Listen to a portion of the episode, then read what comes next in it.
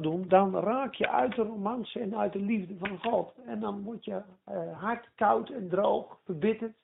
En dan, uh, ja, dan is je christelijk leven heel zwaar. En God wil dus, zoals we begonnen zijn, Colossense 2 vers 6, zoals gij Christus ontvangen hebt, wandelt ook alzo in hem. In hetzelfde kinderlijke geloof moet je ook blijven leven. Dus het evangelie blijft het evangelie, de liefde blijft de liefde, de genade blijft de genade. En hij blijft geven, hij blijft geven. God zal altijd blijven geven. En dat is best bovennatuurlijk om te begrijpen. Als ik jou drie, vier, vijf, zes, zeven keer uit de brand help, dan voel je je bijna een beetje beschaamd. Zo van, uh, kan ik het zelf wel? En dat, dat zit een beetje in ons. Ik kan het zelf wel nu. Maar we kunnen zonder hem niks. En uh, ik heb erbij gezet vlees of geest. Er zijn ook geen andere dingen. Het is of je bent in het vlees, of je bent in de geest. Of je wandelt onder de genade, of je wandelt onder de wet. Er is geen tussenweg. Op het moment dat je van genade vervalt, kom je automatisch onder de wet. Je gaat vanaf het geloof, vanaf de geest in het vlees. En het vlees is geknecht onder de wet.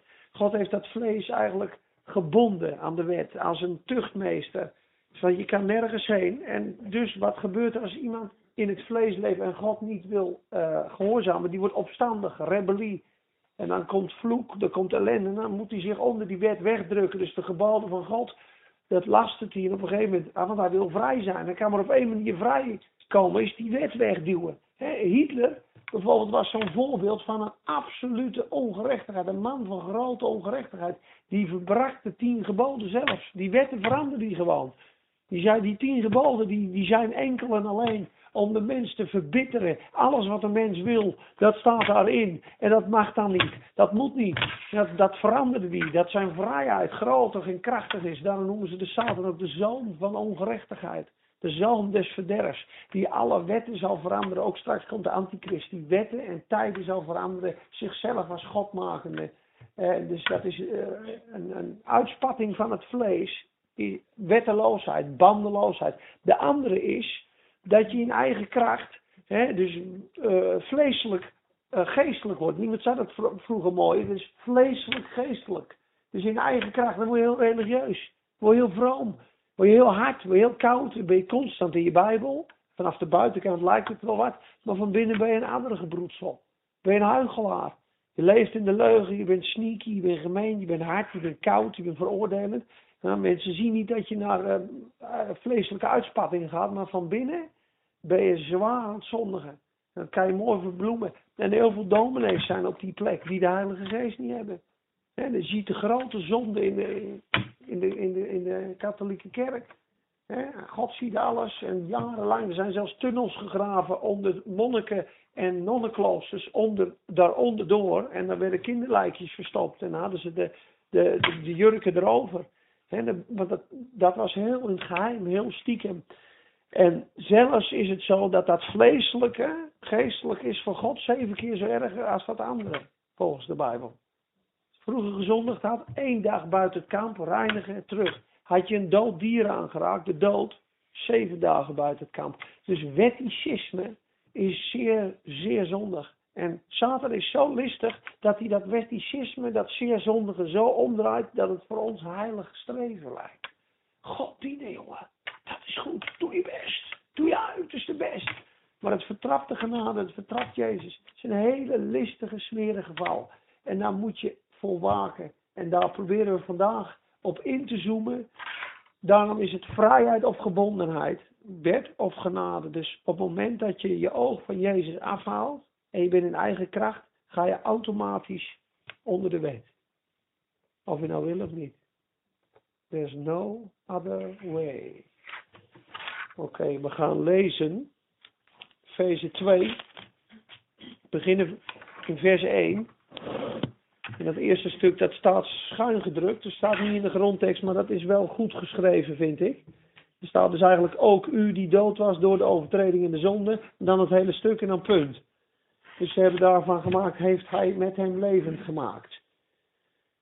Maar, uh, oh ja, dat is een heel mooi stuk. Wat ik, toen ik dit las, kwam dat voor mij ook uh, sterk terug. We hadden onderlaatst een discussie over de doop.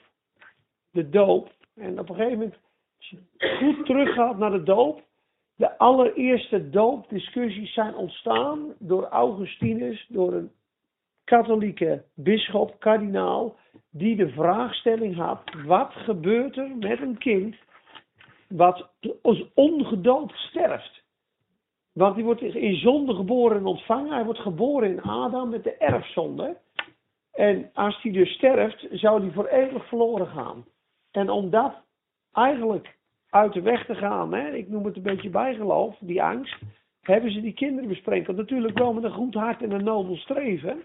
Een gegeven moment, na de achtste dag werden ze besneden, was er iemand die zei, ja, maar ja, wat als mijn kind na, drie dagen doodgaat? Hè, op een gegeven moment werden ze na één dag al besprenkeld. Op een gegeven moment ging het zelfs zover dat bij een miskraam, dat ze met een pot water aan het besprenkelen waren.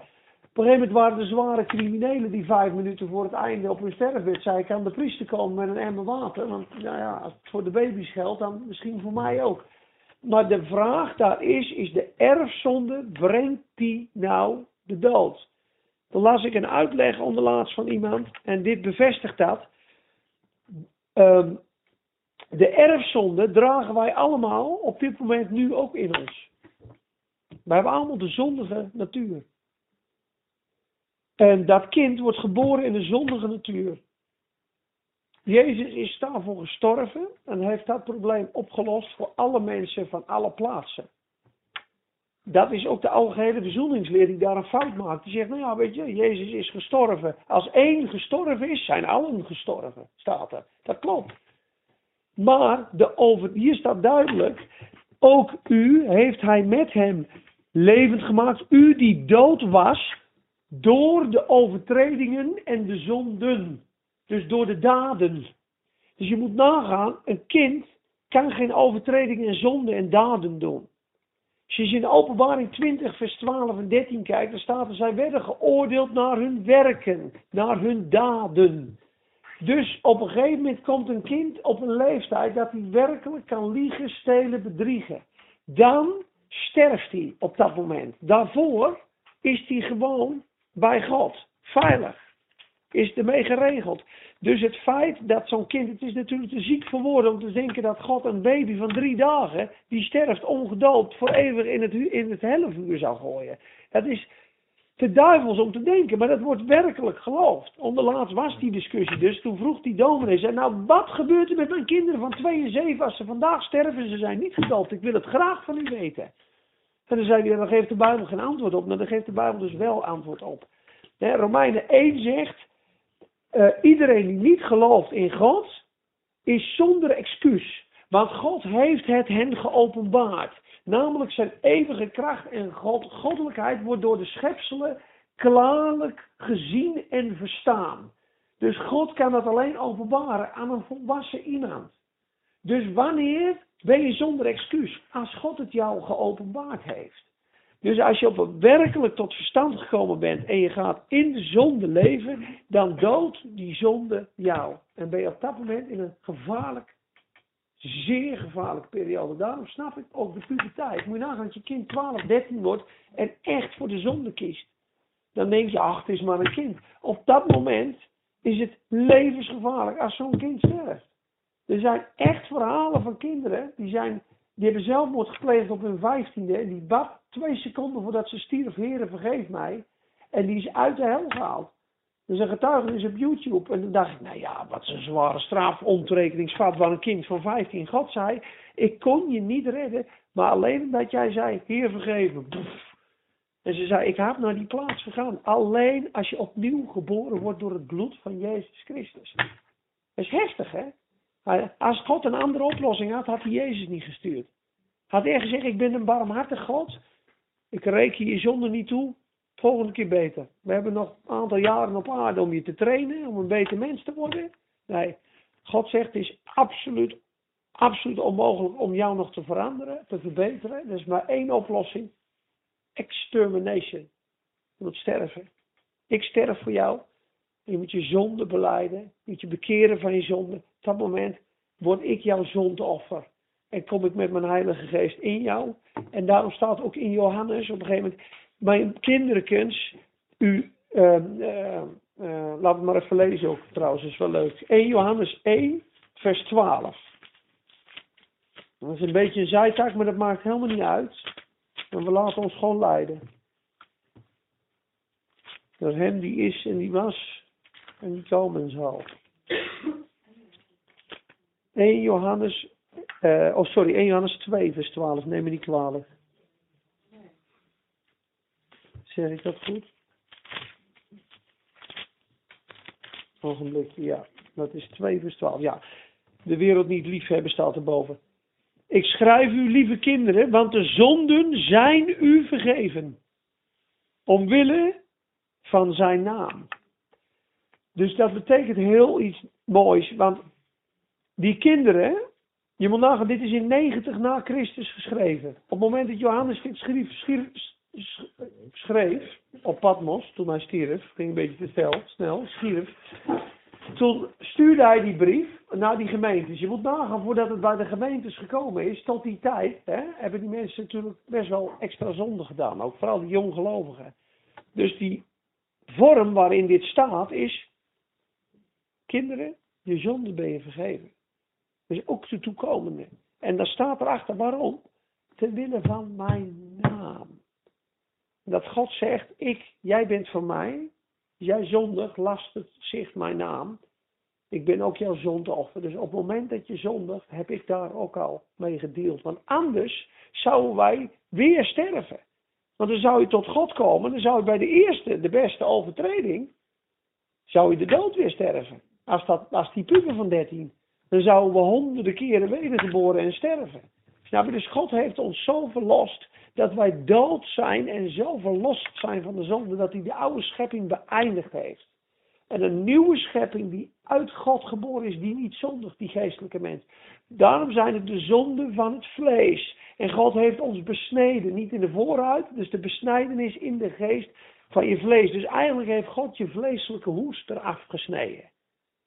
Dus God ziet jouw vleeselijke hoest niet meer, die ziet jouw geestelijke mens.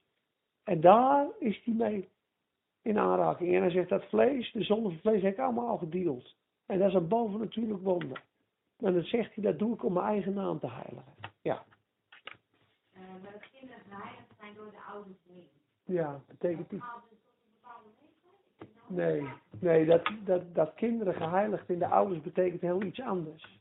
Heel veel mensen zeggen, omdat de, de, de ouders geloven, zijn de kinderen geheiligd wedergeboren. Dat betekent het niet.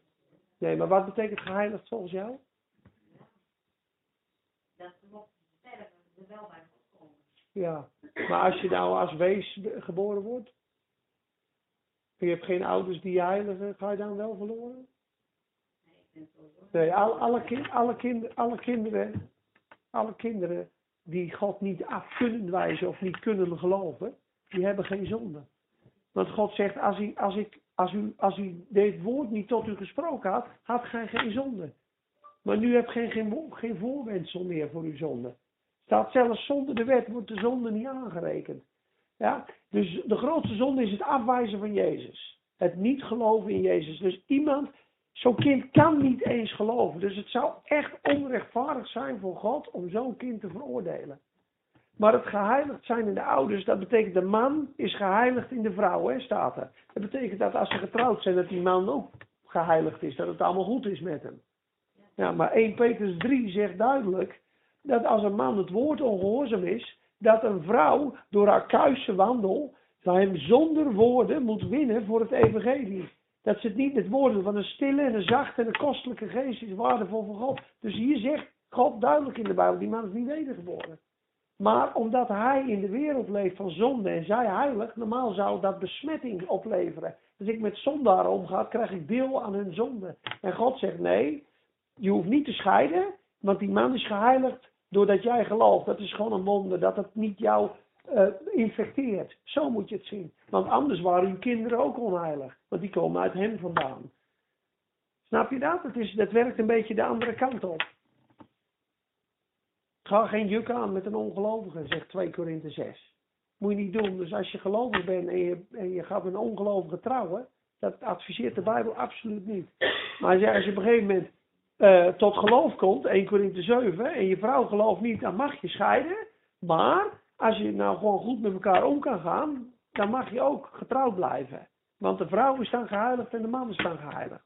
Dus het is geen probleem dat je met een onheilig iets bent. Meer in die trend is het. Helpt dat je iets? Ja. Ask the Lord. Nou, hij zal het je leren, lieverd. Maar uh, het is, ik dacht vroeger ook, oh wat zonde, ze zijn gescheiden. Die man die geloofde niet. Nu is hij niet meer wedergeboren. Want toen was hij met een gelovige vrouw. En dacht van, ja, dat is wel makkelijk. Ja, ze zijn wel samen één. Maar toch zal iedereen zijn eigen pak dragen en voor, voor God verantwoording afleggen. En toen ik 1 Petrus 3 las, dacht ik, nee, die staat heel duidelijk, die man, die het woord ongehoorzaam is, moet gewonnen worden door de wandel van zijn vrouw. Dat is... Nou, als, je onge als jij allebei als ongelovige gaat trouwen en een van jullie komt tot geloof en die ander wil niet, dan mag je wel. Ja. Nee, nee.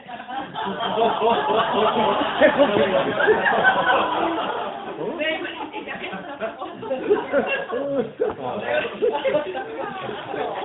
Heer, geef dat de man wedergeboren wordt. Binnen nu en twee maanden, in Jezus' naam. Oh. Nee, maar ik dacht echt dat het gewoon Nee, read your Bible. 1 Korinthe 7. Oké, okay, um, um, zullen wij van het scherm even kijken. Uh, Esmeralda, vers 1. 2, Papa 3, Nienke 4, Rijke 5, Jacobs vers 6. Van het scherm. Wil. Nou, dan uh, doe je gewoon allemaal een stukje. Efeze, Efeze 2 mag ook uit je Bijbel hoor. Efeze 2.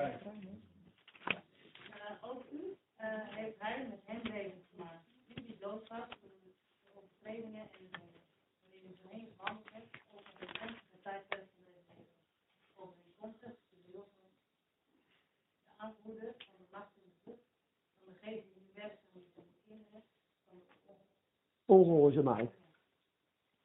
Onder wie wij ook alles worden nu verkeerd in de begeerte van ons vlees.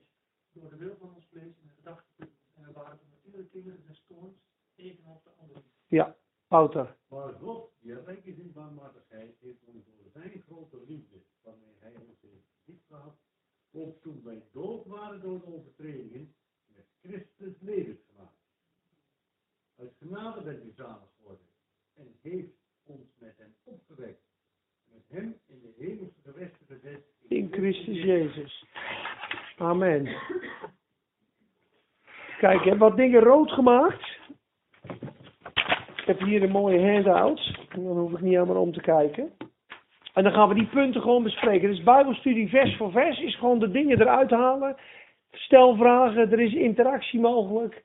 En uh, ik probeer gewoon dus de tekst een beetje uit te lichten. Ook dat je zelf je Bijbel wat eh, makkelijker leert lezen. En dat je dit zelf ook leert. Het uiteindelijk, Hebreeën 5 zegt, en na de tijd gerekend had u al leraars moeten zijn. Dat geldt voor iedereen. Dus er komt op een gegeven moment een tijd, volgens mij zit er vier of vijf jaar tussen. Ik weet het niet zeker, maar ik heb het een keer berekend met die reizen van Paulus. Dat dat toen hij daar was en toen hij dit schreef, dat daar vijf jaar tussen zat bij die Hebreeërs. En dat hij zei, na de tijd gerekend hadden jullie al leraars moeten zijn, maar je zit nog steeds aan de melk. En dat zegt hij tegen ze allemaal. Dus het, doel hier is ook dat je uh, op die manier je Bijbel wat leert, makkelijker leert, lezen. Ook u heeft hij met hen levend gemaakt, u die dood was.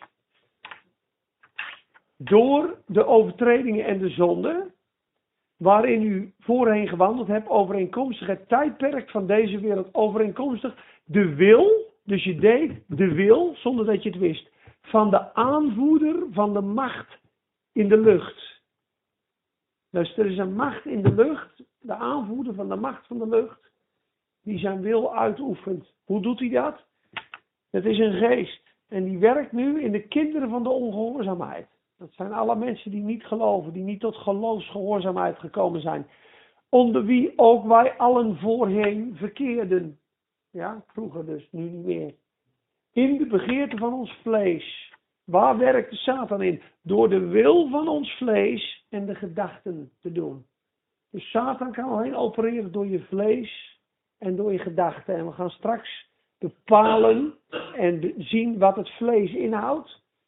En de gedachte is ook een heel ander onderwerp. Aan de stuk gaan we vandaag wat minder naar kijken. Maar wat is het vlees? Wat doet het vlees?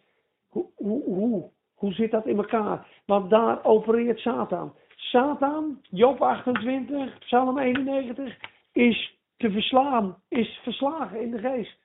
Als een hert dat verlangt naar het water, hè, die voor zijn jagers weggaat, te zeggen dus dat hert dat rent, en als hij er door het water heen gaat, kunnen ze hem niet meer ruiken, die jagershonden.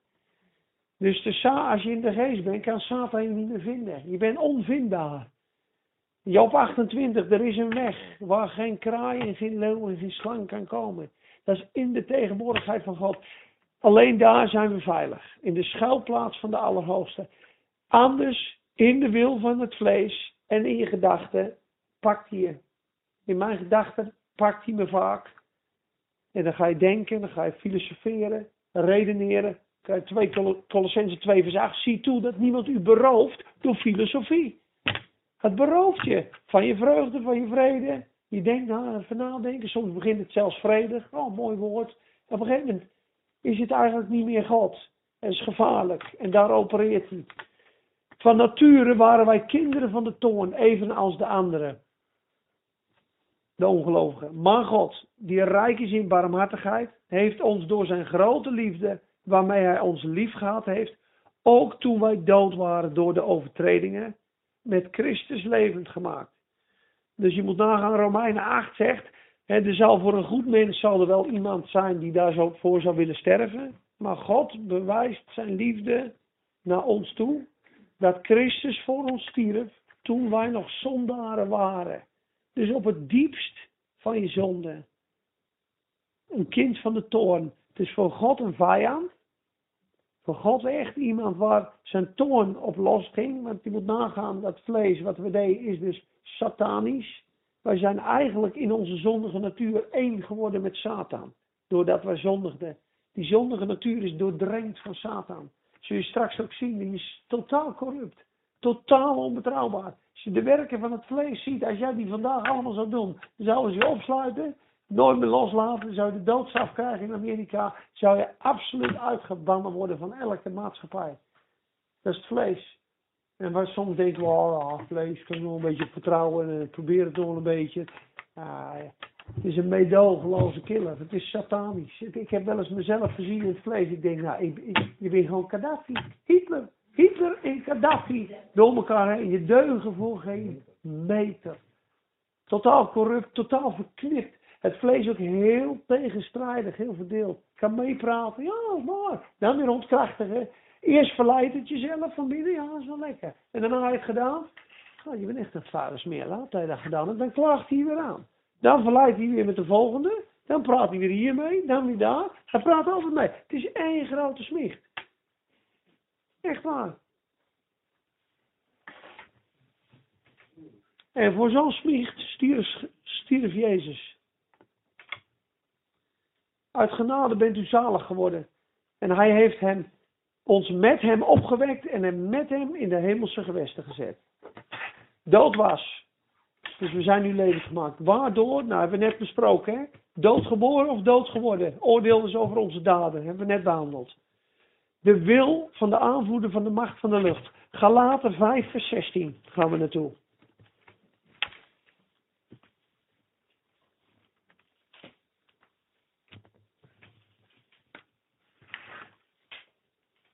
Dan zul je zien dat je dus niet zelf je eigen onder controle hebt. Wij denken dus, ik heb mezelf onder controle. Mensen in de wereld denken van, als, je, als je, in de wereld bedoel ik, die denken van, eh, ja, ja, ik hoorde toen eens iemand zeggen met op zoek naar God, ja, ja die, dan ben ik de controle kwijt. En toen zei Hein Posma, ja, maar ze is de controle al lang kwijt. Want ze wordt gecontroleerd door haar emoties, verlangens, vlees. Ze doet de wil van het vlees en de wil van de aanvoerder van de macht in de lucht. En ze denkt dat ze het zelf in, in, onder controle heeft allemaal. Mensen in de wereld denken, "Wacht, als ik naar links ga, ga ik naar links. Nee, je wordt gestuurd door Satan. In alles wat je doet. Maar zodra je geen gevaar bent voor hem, laat hij je gewoon aandobberen. Dus zodra je naar de alfa gaat, of dicht bij Jezus bij het licht gaat komen, dan begint hij ineens te trekken. En dat staat hier heel duidelijk. Wandelt door de geest en u zult de begeerte van het vlees zeker niet volbrengen. Dus de enige oplossing is wandelen in de geest. Want het vlees begeert tegen de geest. Tegen de geest in. En de geest tegen het vlees in. Dus de geest is de enige die het vlees kan overwinnen. En deze staan tegenover elkaar. Zodat u niet doet wat u zou willen. Dus het is of ik volg de Heilige Geest. Ik doe wat Jezus wil. Of ik doe wat Satan wil. Er is geen tussenweg. Nou, ik doe ook zelf wil. Nee, als je doet wat je zelf wilt. Zelf is Satan. Zo nou komt het. Het zelf, ik, weet het wel. Je opinies, opinie, je meningen, vooral je meningen. Ik vind, ja, maar ik vind die. Dat is oude natuur. Dat is een meedogenloze vijand. Hij die herkent, jongen. Als die uit je leven is, wandel jij in de geest. Dat is de grootste vijand. De natuurlijke adamitische mens die zich voordoet als je vriend. Ja, maar ik vind het wel een beetje. Of ik zie dat. Uh, natuurlijke wijsheid. Dat is Gaddafi. In een mooi pakje aan. Nou, geloof me maar. Die is niet te vertrouwen. Dat is de aardse wijsheid. Het is of Jezus of de Satan. Zo is het. Opdat gij niet zou willen, dat staat er hè. Opdat gij, zodat u niet doet wat u zou willen. Erg belangrijk.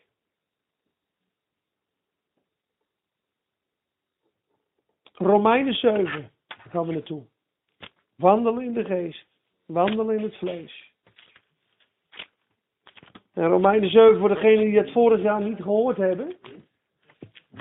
In Romeinen 7 staat 49 keer ik, mijzelf, ik, mijzelf, ik, ik, mij, ik, ik, mij, mij, mij, ik, ik, ik, ik, ik, ik, mij, mij, mij, mij, ik, mik, mik, ik, ik, ik, ik, ik, ik, 49 keer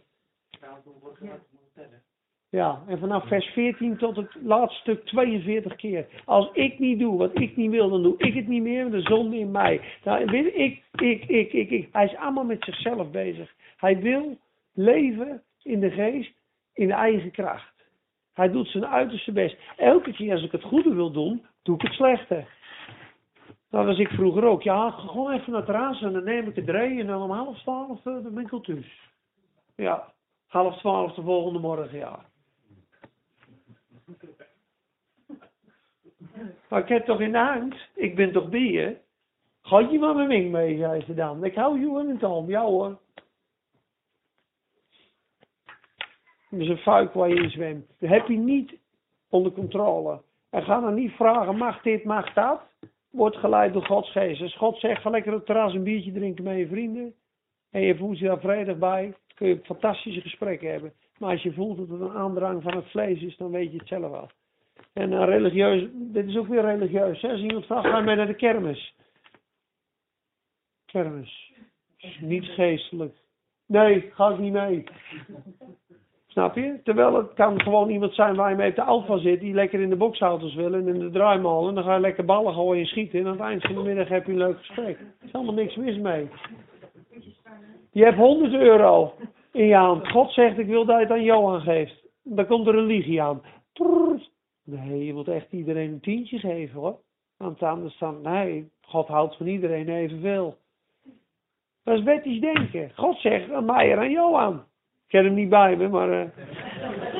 Ja, maar jongen. Nee, maar snap je? Dat, wandelen in de geest, wandelen in het vlees. Dus je moet alle hoop in het vlees verliezen. Straks gaan we zien wie het vlees is, wat het vlees doet. Nou, dan denk je, dan, dan moet je nooit meer op vertrouwen. Die deugt nergens voor. En toch zijn we heel erg bevriend met het vlees. En zijn we ervan doordrenkt en overtuigd en vertrouwen we erop.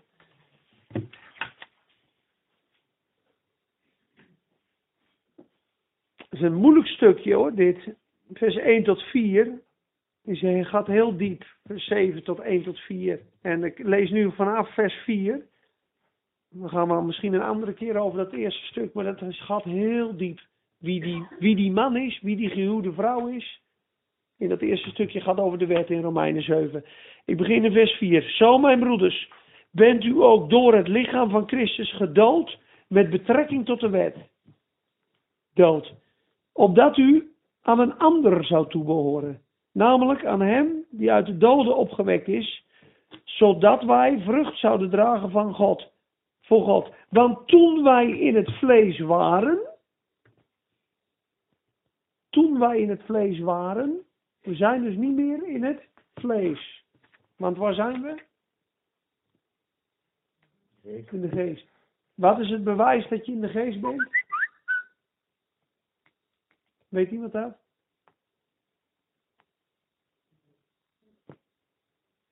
Romeinen 8 vers 9.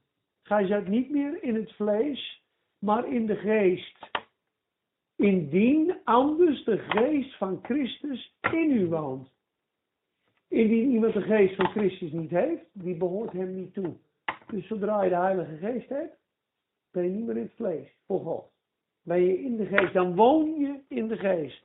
Daarom zegt Galaten 5 vers 25, indien wij in de geest leven, laten we dan ook in de geest wandelen. Dat zijn twee dingen, leven, hemelburger, wandelen als hemelburger. Maar hier zegt hij dus, we waren in het vlees en de hartstochten van de zonde die geprikkeld werden door de wet. Dus de wet vermeerdert de zonde. Dus God heeft een wet gegeven die zegt, ja weet je, jij weet eigenlijk nog niet hoe slecht je bent. Want jij denkt dat het allemaal goed mee gaat, hè. Je denkt, ja, er zit een klein beetje gif in mijn vlees. Ik zou je eventjes een gif, een gifactiveerder geven in de wet. Dan ga jij de tien geboden houden. En dan ga je dus goed proberen te doen. En dan zie je dus die satanische natuur, die verzet zich tegen die wet. En het wordt rebellie. En zijn zonde overtreden, over, vermeerderen. Er staat er zelfs dat de zonde zeer veel overvloedig zou worden. Dat hij tot zijn ellende zal komen. Want, God, het is helemaal niet goed met me. Dat vlees, de doorsnarige zwaar. Dus daarom zeg ik, als je in de geest wandelt, zegt God, de hele wet niet meer nodig. Dan kan je vliegen en fladderen. Maar zodra je weer in het vlees bent, zegt God, boem. Of ga je het jezelf doen? Oh, je wou het vertrouwen dat je het goed kon? Dat zijn mijn tien woorden. Kun je ze? Kom je er weer achter. Dat ik Gaddafi ben.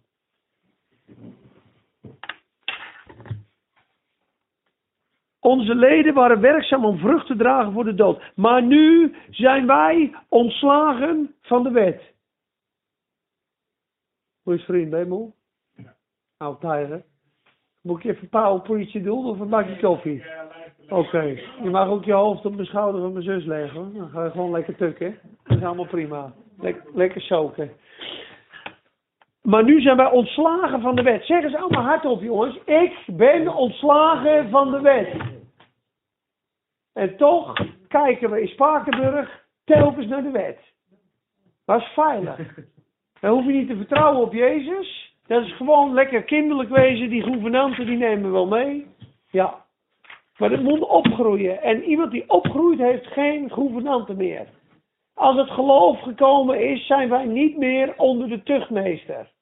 Het, de wet nu is niet voor een rechtvaardige. 1 Timotheüs 1 vers 9, maar voor een goddeloze, een bandeloze, een eentje die bij mannen ligt, een hoereerder, een tovenaar, een moordenaar, een brasserijer. Daar is de wet voor. En dat vinden ze niet leuk. En dan krijg je dus weg met die wet. Maar de wet is eigenlijk om de zonde te vermeerderen. De wet is eigenlijk een indicator, je bent ziek. Je bent doortrapt, je bent corrupt, je deugt niet. Het is een spiegel. Maar als jij een tumor hebt en je leeft in de jungle en je hebt nog nooit in de spiegel gekeken en je weet niet wat een- een tumor is en ik kom met een spiegel voor je staan en zeg, kijk dan, er zit een kankergezwel in jouw nek. Jij moet naar een dokter toe. Ja? Op het moment dat je dan bij de dokter geweest bent, ja, en de dokter heeft jou genezen, dan hoef je niet aan de spiegel ervoor te staan. Snap je? Want dan ben je gezond. Dat is een beeld. De wet brengt ons tot Christus. Dan ben je bij Jezus. Dan moet je stoppen met de wet.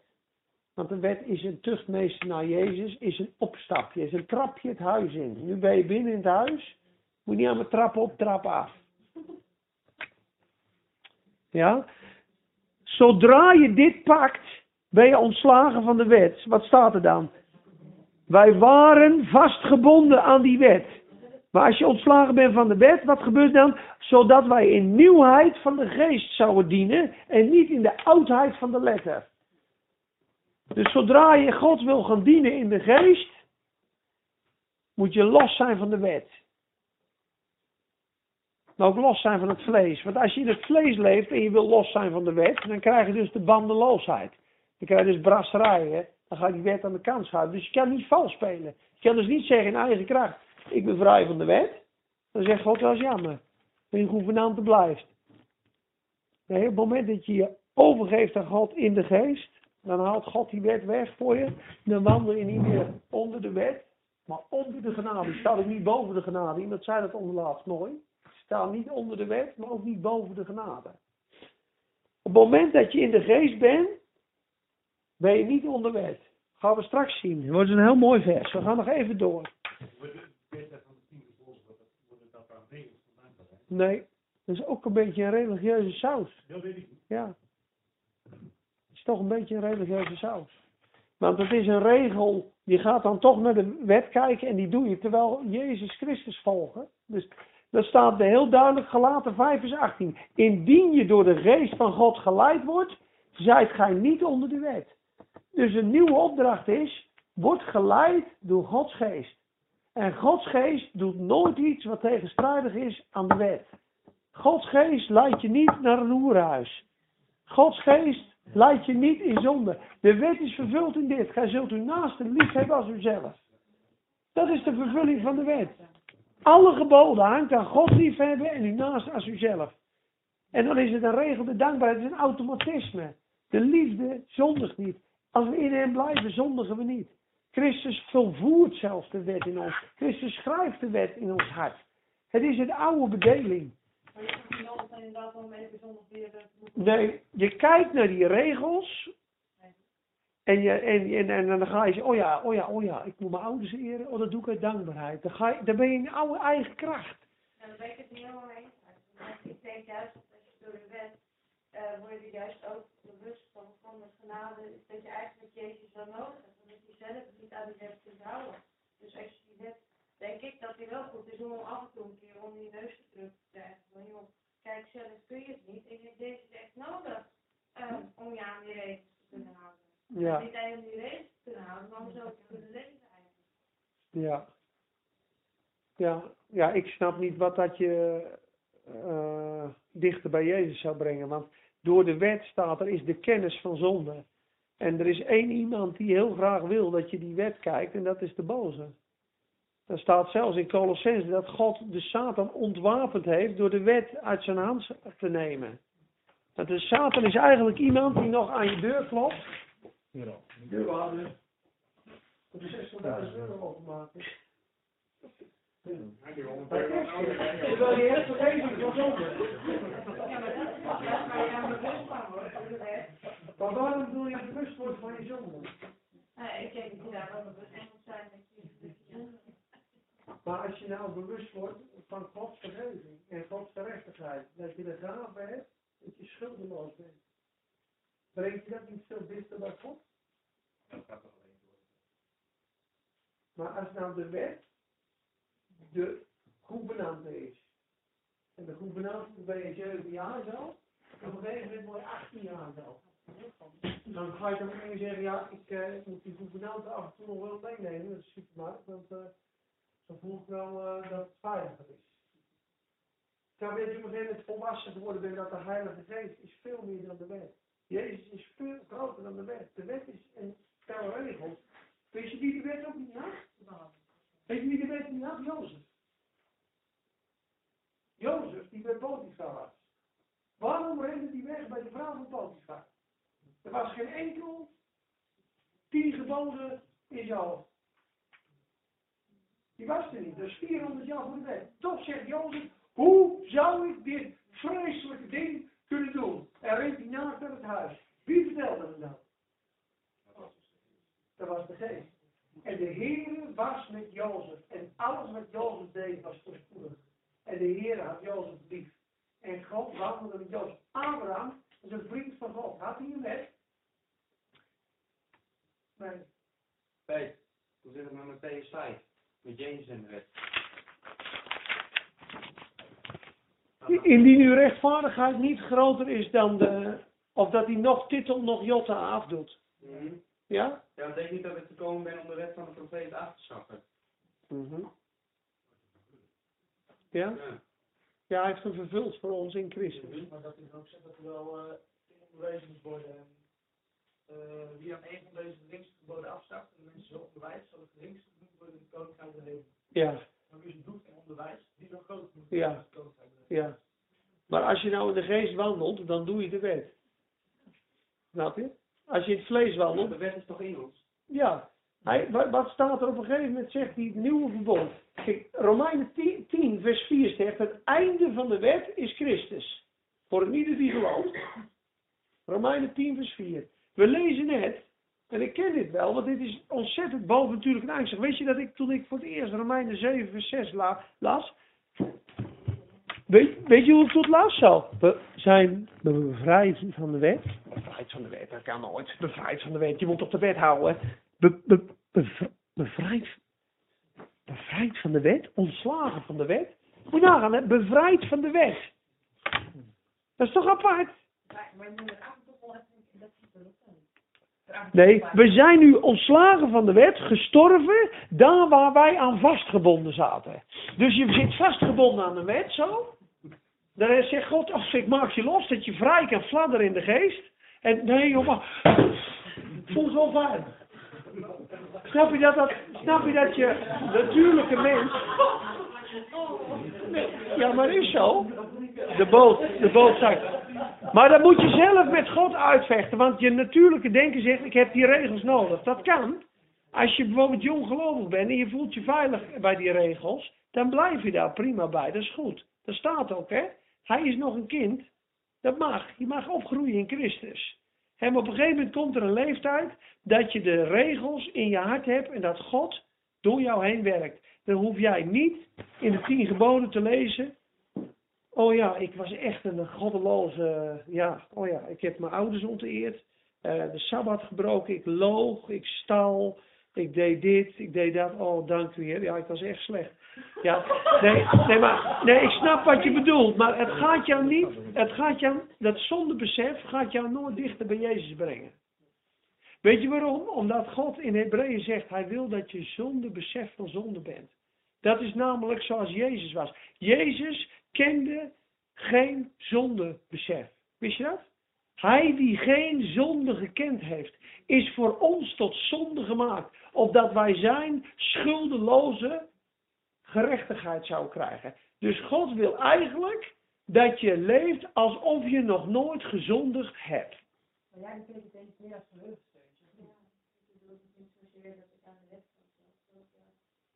Ik kon niet echt uitleggen. Nee. Maar je bedoelt meer dat je beseft van...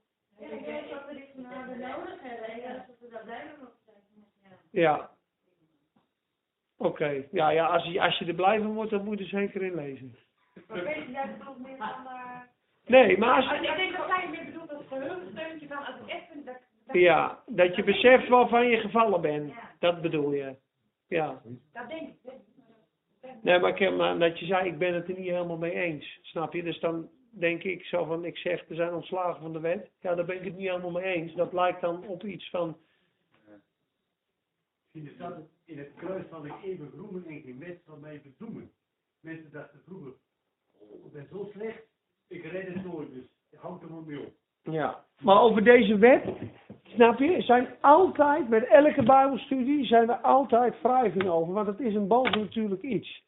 Als, toen, toen ik dit voor het eerst las, dacht ik, dit kan helemaal niet. Want een wet, wij zijn geregeld, een wet is om je te houden, aan te houden. Nee, God heeft de wet gegeven om hem te breken.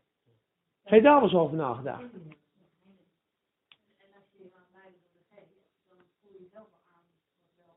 Ja,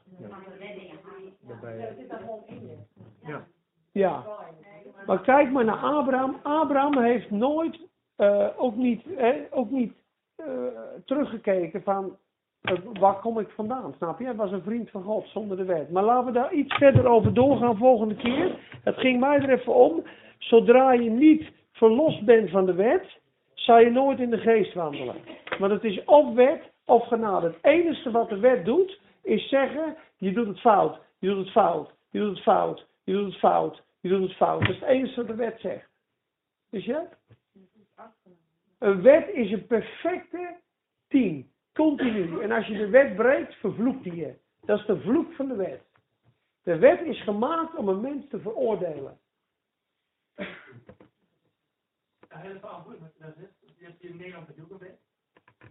Dus je hebt uh, straf te krijgen heb je een wet nodig. Dus je hebt een OM, hè, uh, Openbaar Ministerie, die klaagt jou aan op basis van de wet.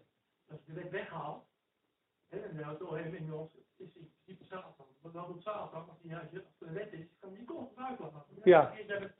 Als je die wet weghaalt, is die niks meer. Ja. En dan ben je vrij. Dan ben je Ja, en daarom zeg ik in Colossense staat er, God heeft hem ontwapend. Door het handschrift wat tegen ons getuigde, aan uit te wissen en aan het kruis te nagelen. En zo heeft hij de overheden en de machten ontroond en over hen gezegevierd en hen ontwapend. Dus het wapen van de vijand is de aanklager. En de aanklager heeft een bewijs nodig dat je gezondigd heeft. En als je dan naar het kruis wijst, dan zeg je maar, ook al heb ik gezondigd, het bloed heeft gevloeid, dan kan hij je niet aanklagen. Maar ik ben het wel met jou eens dat als openbaring zegt, eh, bedenk dan van waar je gevallen bent. Bedenk, bedenk dan hoe hoog hè, je gevallen bent. En dat in het Oude Testament zegt hij, als je straks in dat land gekomen bent, zegt dan niet, mijn eigen hand heeft mij dit gebracht. Bedenk dan altijd dat de Heere God u uit het land gebracht heeft. En dat het zijn kracht was. En dat u zelf zegt hij, je denkt ook niet dat het door je daden komt, want je bent een rebels en hardnekkig volk. Nee, de Heere heeft u een belofte gedaan aan uw vaders en daarom heb ik u daar gebracht. Maar niet omdat je zo goed bent. Dus dat vind ik wel een heel goed punt van wat je zegt. Oké, sorry. Sorry. Sorry.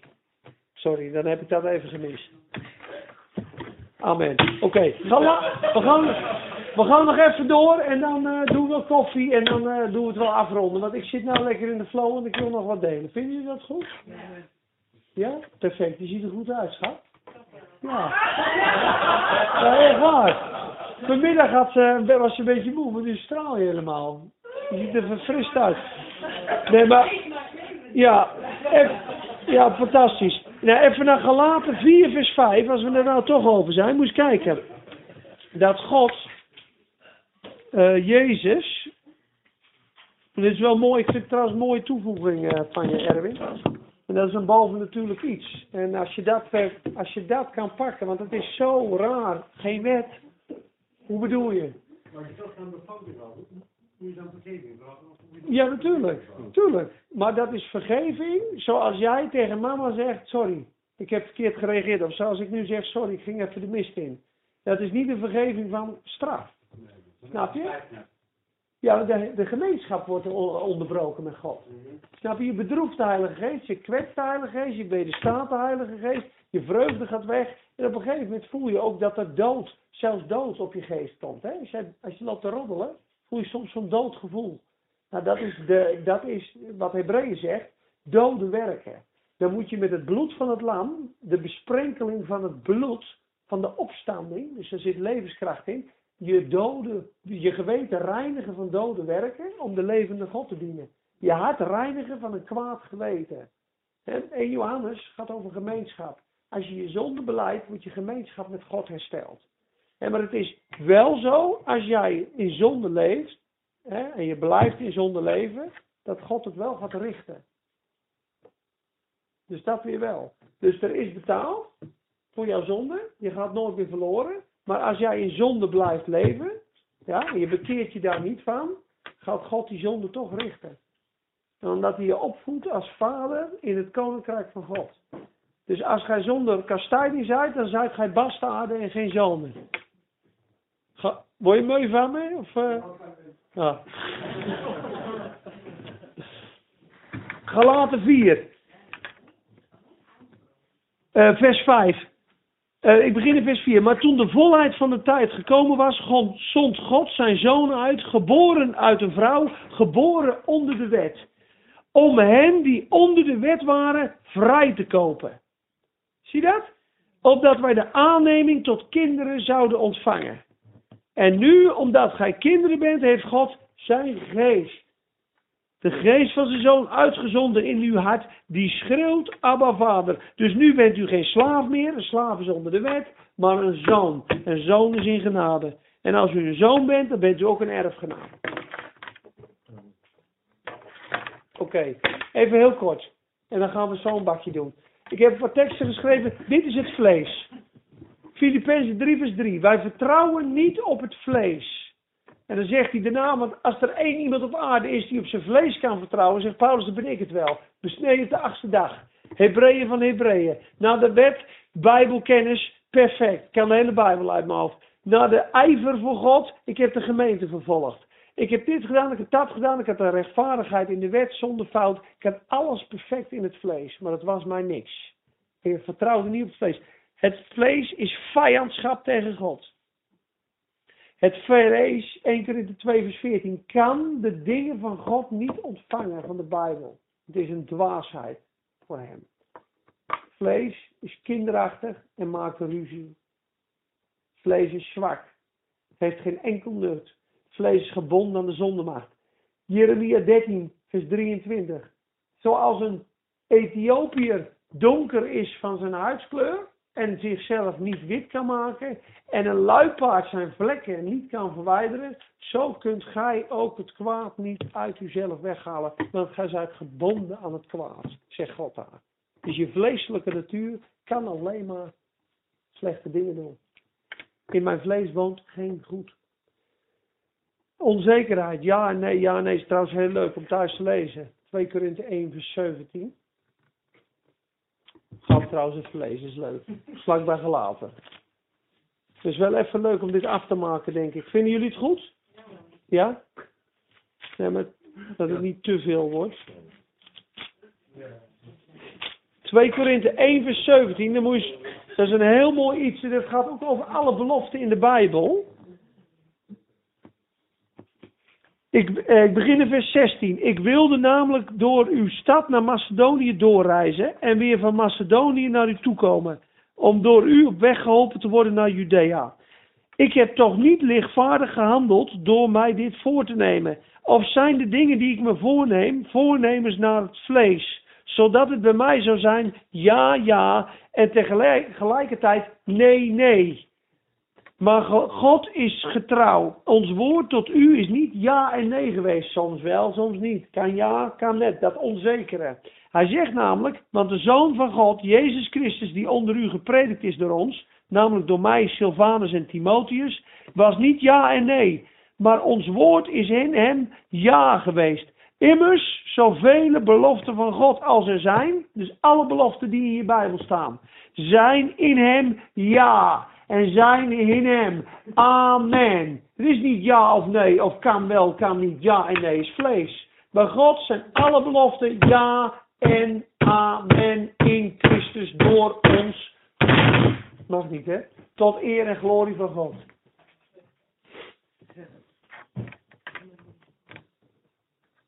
Amen. De werken van het vlees.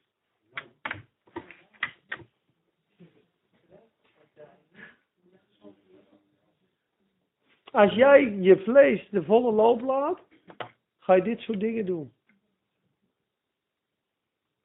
Overspel, hoererij, pornea staat daar. Onreinheid, losbandigheid, afgoderij, toverij, wederspannigheid, rebellie, vijandschappen, ruzies, afgunst, woede uitbarsten, egoïsme, oneenigheid, ketterijen, afwijkingen in de leer. Dus overal waar verschil van leer is, waar ruzies is, allemaal vlees, allemaal nog kinderlijk. Jaloersheid, moord zelfs, dronkenschap, zwelgpartijen. Wie deze dingen doen, zullen het koninkrijk van God niet beërven. Dat is een heftige waarschuwing.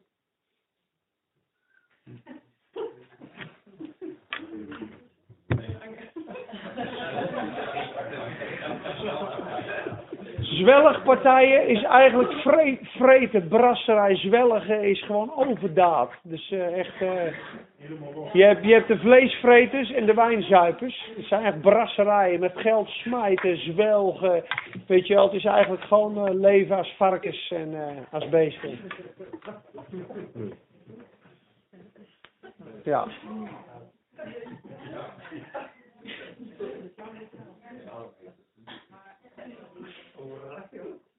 Zo jammer joh, ik wou nog zoveel delen. Weet je wat we doen? We doen een bakje van een kwartier. En voor degenen die blijven doen van half tien tot tien uur doen we de rest van de teaching. Want ik wil het gewoon eh, eruit brengen. Ja? Laten we dat maar doen. Die mensen die naar huis willen kunnen lekker naar huis. Want er zijn echt hele mooie dingen nog. Dat moet gedeeld